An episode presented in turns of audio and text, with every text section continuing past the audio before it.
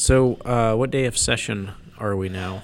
We are in day 22 And how do you know that? How do you say that with such confidence? because I somebody else who keeps track of it. Oh, I thought I thought maybe you were gonna say I know it's day 22 because right now we are setting a record for for most days that the house has not been organized. Well, that too, yeah.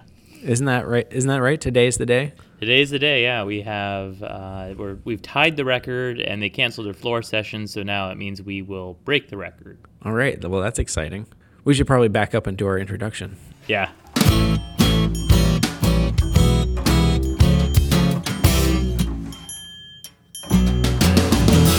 Hello, Alaska. This is Pat Race, And this is Matt Buxton. and this is a podcast about Alaska. All right. So today is day 22 of the Alaska legislative session, and I can say that with some level of confidence because today is uh, uh, today is a landmark day, right? Yeah, we have we have tied, I guess, the ignoble record of longest session or uh, the mo- most number of days without a permanent speaker elected in the House. So nothing is happening really. Right. So the last time this happened was like 1981 or something. Right, and so they organized on day 22. Um, the House uh, was scheduled to come in today. They already canceled their floor session, so that means they will go into day 23 without a um, permanent speaker. There's really no plans for when we will actually get one, so we will be into uncharted territory, I guess. Yeah, and it sounds like the word kind of going around right now is that a lot of people are just waiting for the budget to come out. So we might not even have an organization until after February 13th, which is uh, you know another week. I think that's kind of that's what I've been hearing too. I would say that the big things is that we really don't know what the budget's going to look like still. Um, it's a week out. It'll be out on the February 13th. Um, the governor, of course, is you know pledging to match revenues to expenditures, which has got to be our new favorite catchphrase of the session, I guess, akin to like right sizing government and all that sort of stuff. Yeah. Um, so it's going to be, you know, that means big cuts, and really big cuts. So we're talking about like you need to pass laws. These are such big cuts, kind of thing, to change the what a lot we expect the Alaska government to be doing. what do you mean you need to change laws? So uh, let's take you know Medicaid for example. You know this is uh, one of the biggest sort of budget lines in the state in the in the state's budget. Um, a lot of it is sort of set by eligibility requirements and what what Medicaid will cover. Uh, a lot of that is kind of set by the federal government, but uh, so the state, for example, could really tie down, tighten sort of what um, who is eligible for the program. So, say you reduce Medicaid expand or uh, undo Medicaid expansion, that might be um, some of the money. And so you'd have to, but a lot of these changes will require um, changes to law. Yeah, uh, so- to, to eliminate programs, for example. So what you're so with Medicaid, what you're saying is that you can't just cut the amount of money in Medicaid. You have to like you have to change the rules so there's fewer people that require that service, so you pay out less money. Right. I mean, so the the legislature's kind of been underfunding it for years now, so they end up with a with a supplemental budget every single year, which I think is you know is obviously intentional. Everyone warns them every single year that they're underfunding it. So it, it's always a political battle when it comes around in the spring, and they need to uh, put more money into it. So I mean, even the governor right now is asking for 15 million more dollars to fund the unfunded portions of Medicaid. And so that supplemental budget is that kind of a little bit of a way that you can you can kind of make it look like you cut the budget when maybe you didn't. Yeah, so you look at a lot of people in, in previous years, or a lot of legislators in previous years, uh, you can shift one cost from one year to another. A lot of what they'll do is they'll say, oh, you know, this next year we need uh, $5 million or something for, um, for the ferries, for example. Um, and then they'll, what they'll do is they'll come and they'll put it into last year's budget when you know nobody's really looking at last year's budget anymore, and so you can sort of shift costs, even though they really are for the upcoming year. The, there are new spending; they can shift them into the previous years and make everything look a little smaller. Yeah, that's interesting. So um, Yeah. What what else is going on up on the hill? So the big kind of big sort of thing that everyone's unpacking last week in in, the, in Juneau is, is this the governor's supplemental budget. So this is you know we we just talked about as far as like kind of budget tricks can be done in here. So the governor's kind of come up with a new thing, um, which is cutting the current year budget in the supplemental budget. So usually there's this is where we kind of ask for stuff that we unexpected costs. You know so. Uh, firefighting is often in here. Um, uh, earthquake response is in here. Uh, a few other things. Um, but so they uh, are looking at cutting $20 million out of the current education uh, budget, which is pretty unheard of because it's a, it was a piece that was sort of required to get uh, agreement this last year on the budget. Um, schools are already uh, budgeting, you know, they already built this into their budget to get this money. And so now that they're proposing to uh, cut it, and so it, you know, this really landed with a thud uh, in the legislature. That also seems like a problem. Like if you're going to try and negotiate in good faith with, um, you know, people who are in favor of funding education, uh, that's probably not a good uh, step to take because you're you're basically saying we we had an agreement, but we're not going to honor that agreement right? Yeah. So I mean, I think that's that's really uh, that's the, the big point that I have been harping on with this is that like, yeah, there's there's the actual impacts to the schools and everything, and I don't think the everything that the legislature's done so far would suggest that they're not going to sign on to this cut to schools. Um, but I think it does sort of paint a picture of what is going on inside the governor's head as far as what's going on with the budgets, which is basically year year to year agreements are moot you know, and he's kind of redoing the budget on his own and kind of reopening these sort of hard fought negotiations. And I think it's a really interesting move to be pulling at a time when he's also asking for the legislature to sign on to three years of payments uh, for the PFD, right? So yeah. he wants them to also agree to for, for the next three years to be paying almost a billion dollars a year for back PFDs. And so mean, if they pass it this year, like they can pat themselves on the back, but then do they come back next year and say, actually, we aren't going to do this after all? Yeah, it would be tough to be in the legislature right now and see that happen and then not really have a lot of faith that whatever negotiations you make are going to stick. You know, they okay, so I'll give you this thing and I and we're going to fund education to this amount and then they're just going to pull it out next year. That's a it's not a good precedent to set in terms of being able to work together and be able to like solve some of these problems that we have. Yeah, I mean, it's almost like we have a governor who, uh, as a legislator who was there for six years, who had never passed a bill. Is that true? Yeah, he never pa- never passed one bill. And he was in the majority for most the, uh, for the entire time, right? Right. Oh, okay. Well, I mean, that's interesting. Also, and all of, I mean, it, it should be noted that his proposals were very much like swinging for the fence sort of things. I mean, they were um, redoing the the healthcare uh, for schools. They were school vouchers. They were um, pretty uh, or paying back the PFD. You know, these were all like really big things to be doing. Um, but you know, uh, there there were no. He didn't have any like bridge renaming bills, which are usually the kind of stuff that freshman legislators get passed. Yeah. Okay, so so the Dunleavy administrations also had some problems with getting people appointed to positions. They had um, two candidates for the Department of Administration that stepped stepped back from their nominations, uh, and just last week, a, a, a, appointee to the Board of Regents uh, withdrew her name after she came under some criticism for a few things that she said. Yeah, I mean, yeah, you know, accusing Michelle Obama of being a man, uh, supporting the PizzaGate yeah. kind of conspiracy chain, QAnon. Yeah, and we had a we had what I thought was a really interesting conversation about like you know is is this just a vetting problem or is this an ideology? You know, like are we seeing the values of this administration through the people they're appointing, or are we just seeing a couple mistakes coming out here? Um, yeah. You know, but I I don't. I think that the more I've the more I've thought about this over the last week or so, the more I'm thinking, the more it disturbs me because I think that that I think we are seeing the inherent values of this administration through the people they're appointing.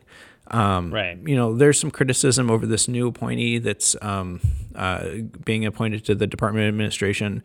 But what bothers me is they're bringing in her, her husband as well and giving him kind of like a cush job that, like, it seems like was sort of made as a landing pad for him. Um, right. That's a little fishy. For like one hundred thirty-five thousand dollars too. Right. Yeah. And then, and then in addition to that, I think there's kind of this like big elephant in the room, and and that is uh, Ben Stevens. Like we're not, we've kind of just breezed past that. There are a few news articles that came out, but this administration has put Ben Stevens back to work, which is really like really bothers me. I have this like deep fascination with the VECO scandal, and Ben Stevens was at the center of that. Like he, you know, he got hundreds of thousands of dollars from VECO. Uh, Bill Allen called him out on the stand under oath and said that he bribed him.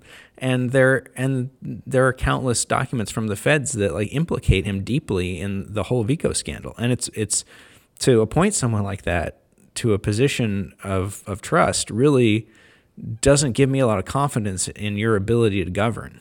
So I that's kind of my biggest problem right now with the Dunleavy administration is like I think we're seeing a lot of um, I don't know malleable uh, morals. Yeah, I mean I think like you know it does a lot of these appointments I, to me um, do sort of look like political payback. You know, it looks like you know they rubbed someone's back somewhere, scratched someone's back somewhere along the line, and are kind of landing jobs in the yeah. administration right now. Or, and or not even. Of, I mean, it's uh, going to be really interesting. I think. You know, the these departments will come under scrutiny. Some of these these hires can. You know, there's there's a whole legislative process that allows them to really look at this, and so I hope that there are people who are, are willing to ask those tough questions and really get some good answers because maybe there is a justification for some of these hires. Maybe there's something that we're just missing, but it sure does seem problematic, I guess. Yeah, it's fishy. And I think some of the, like, you know, you talk about political paybacks. I think some of them are political investments that are going to pay back in the future.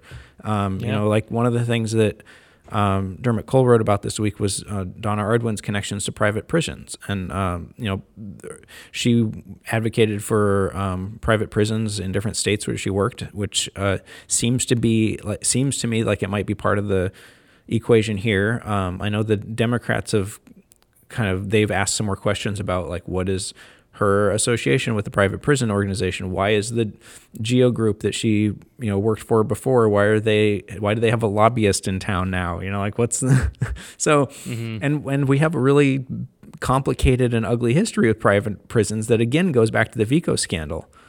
I mean, the the parallels that, you, that we're starting to see between this administration and the or the sorry, excuse me, the Trump administration are becoming to be pretty striking, I guess. I mean, I think there are some like superficial ones where, you know, I think people will make fun of it, but it does sure seem like there there's an intent to line people's pockets, basically. Um, you know, I one of the big warnings you see um, about private prisons is the rollback of rehabilitation because you know private prisons need to be able to fill beds and and they need to and and rehabilitating your your inmates and your prison population doesn't help fill beds and that's it makes me feel pretty sad about I think the direction the state is going in under under this administration. I think you know you, you wonder what kind of vision there is, and it feels like maybe there isn't a whole lot of vision except for you know I guess owning the libs and and and and making sure people make a buck along the way. I don't know. Right. It's it's less about privatizing government and more about privatizing public funds. Like I'm not. Yeah. Yeah. That's a good. Exactly it. Yeah. And I don't know. And and you mentioned this I think in a conversation we had earlier that they might be interested in privatizing API. Is that a? Yeah. So, so that's that's something we, we just heard about. Um, I'm still kind of digging into it, but that's yeah. I mean, an API. Sorry, API, API is yeah. what? for anyone who doesn't know? The yeah, sorry, the Alaska Psychiatric Institute. Yeah, so yeah. it's a it's a mental health hospital for basically very serious cases. Um, it's either you know people in crisis or people with severe um, severe mental illness is basically uh, to get the kind of treatment they need. Um, it, it's the only hospital of its kind in Alaska. There are some other beds in, in various facilities, but none of them are really equipped the same way. Uh, so API, they just conducted a uh, what some kind of examination of their facilities, right? And they yeah. are in crisis. Basically, they have. Um, the report came back really bad. It said it was one of the the lowest scoring hospital in the mm-hmm. in the nation. Is that yeah. right? And it, and it yeah, was, I think it had the the, had mo- the most uh, serious or severe deficiencies of any kind, and we're talking about like uh, imminent threat of or risk of, of, of, harm coming to patients and people working there. Um, yeah. You know, and it's tough. It doesn't really paint a super clear picture as to how it got that way. But you know, we were talking a lot about um, you know budget cuts that have affected it in, in pretty serious ways. And so now, you know, they're looking at potentially privatizing it. You know, there are a couple companies that do private psychiatric hospitals. I think it'd be really important to know you know how how those how those private psychiatric hospitals compare. I think I don't know. Alaska has a really again we have a complicated history with a lot of things, but with mental health, um, there was this old saying that you're either in in Alaska, you're either inside, outside, or at Morningside, and and that is uh, because you were either inside Alaska, you were either outside Alaska, or you were in in the Portland, Oregon mental institution called Morningside, which is where a lot of people just got vanished to. Like a lot of Alaskans back in the territorial days, just got plucked out of their communities and disappeared off to this place, never to return. Um, and there's a there's actually a really fascinating website devoted to the Morningside Hospital and its history there. Um, you can search for patients and you can um, get information about about the history of the place and it's um, you know but basically it was it was such a bad situation that people in Alaska decided no we want to take care of our people here in the state and we want to we want to care for them so that they're not being like sent sent away yeah and you know I, I remember in a lot of my stories I'd run across people who um, up in Fairbanks who who had to be relocated down to API and for a lot of those people you know it's very difficult for them to relocate. It's difficult to be away from family. Um, and so and you know and it's putting a strain on hospitals. You know a lot of a lot of the hospitals are trying to handle this too. Um, uh, people end up in prisons. You know that's where we were finding you know part of the report revealed that you know we're Alaska was basically using jail cells for some of these people in crisis mm-hmm. um, it's pretty scary. I mean, you look at uh, you know the under the um, you know a couple years ago we had uh, looks look at uh, how we were treating uh, people who were highly intoxicated and, and, we're basically just throwing them into jail cells with um, you know a padded mat um, where they were supposed to drink it you know sleep it off, but some of these people were so intoxicated that they really were in medical crisis. It's scary, you know. And I think uh, again, it sort of it displays either our, our values or our, our lack of values when it comes to caring for some of these people in risk, and and so uh, again, it's one of those questions I think Alaskans really need to be having, you know, and and exploring. Yeah. Well, I'm not sure how we wrap that up. I feel like it was a really like bummer episode. What do we? Uh, is there anything anything exciting going on that you're you're? Oh, so I saw. Okay, here. How about this? Yeah. So I saw a conversation on Twitter today about uh, colors for each city. You have any ideas? What would Juneau be? Juneau's color? Colors? I'm gonna say kind yeah, of a like assign a color uh, to it, each city in Alaska. Kind of a greenish blue, like the like ocean and rain colors. Yeah, I like that. Fairbanks would be gold. I think is what people sort of came up with. Um, I've been thinking about what Anchorage would be, though. I think uh, right gray. now I'm looking at my window and it's gray and white with snow. But yeah, I kind of think it's gray. Yeah. Or slate, maybe like a bluish slate. Yeah, color. actually, slate works. Yeah. That's good. Um, yeah. I, so wait, where did that come from? That was on Twitter. Yeah, that was uh, Spiffy. Oh yeah, okay. Uh, yeah, what was the thing about the hot dogs? The hot dogs. Yeah, you didn't see the thing about the hot dogs. I haven't seen the thing about the hot dogs. Oh no, there was a bunch of people arguing about whether, uh, like, what the legislative, uh, like, what the AK leg hashtag crowd's food of choice was, and whether it was musubi or hot dogs or pelmenis. Um, oh. Yeah. Hmm. Yeah. Do you, Anchorage, you want to w- weigh again, Anchorage. Yeah, probably Anchorage would be the hot dog. Uh, the Juneau crowd is certainly the musubi. I feel like Fairbanks is probably Thai food again. That, that's the oh, only man. thing everyone, everyone, anyone ever talks about up there. Thai food's so good in Fairbanks. It is. It's quite good. Yeah. Oh, it's amazing. Uh, there was a there was a Super Bowl commercial uh, by GCI where it was it was showing a military member I think uh, getting settled in and and it was set in Fairbanks and of course uh, they mentioned the, the, the Thai food. Yeah.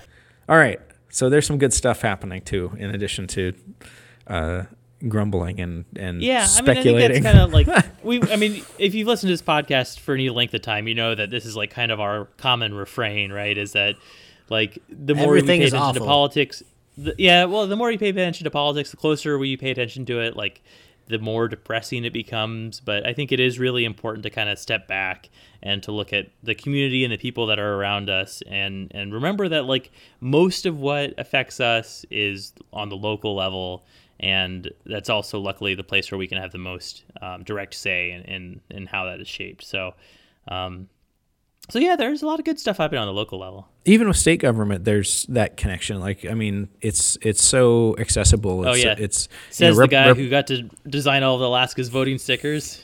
but it is. I mean, like I I I don't know. I mean, maybe I'm speaking from a position of, of privilege, but I think that you know each legislator represent represents so few people that you can just you know sling off an email or give them a call or you know find a friend of a friend that knows this person and you know there the level of access that we have in the state is is outstanding and I think it's one of the things that'll save us is that you know it's going to be hard for um, you know, when this when the governor's budget comes out and it has 1.6 billion dollars in cuts, um, you know, every one of those people in the in the legislature is going to know someone who's affected by every one of those cuts, and I think that you know that's going to make it real hard to to just sort of eviscerate the government. Mm-hmm. I mean, I think, and I think there are going to be hopefully important discussions that happen around those places. Um, I think that's a that's a healthy thing to have. I just hope it's happens in an honest manner. I think that's kind of like my worry with the budget being released more than a month into session is that you know that's a whole month that we haven't really been talking about it. It's a whole month where we haven't been having these discussions, and so you know, does the governor come out and say, want to say, all right, I got my budget out, let's pass it, let's be done in 90 days, without really the the necessary conversations and and sort of understanding what's going to happen. Yeah, but so, that's not his decision to make.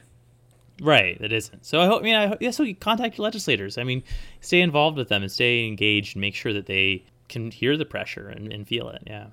Yeah. All right. Well, it's good talking to you, Matt, and uh, goodbye, Alaska. See you later.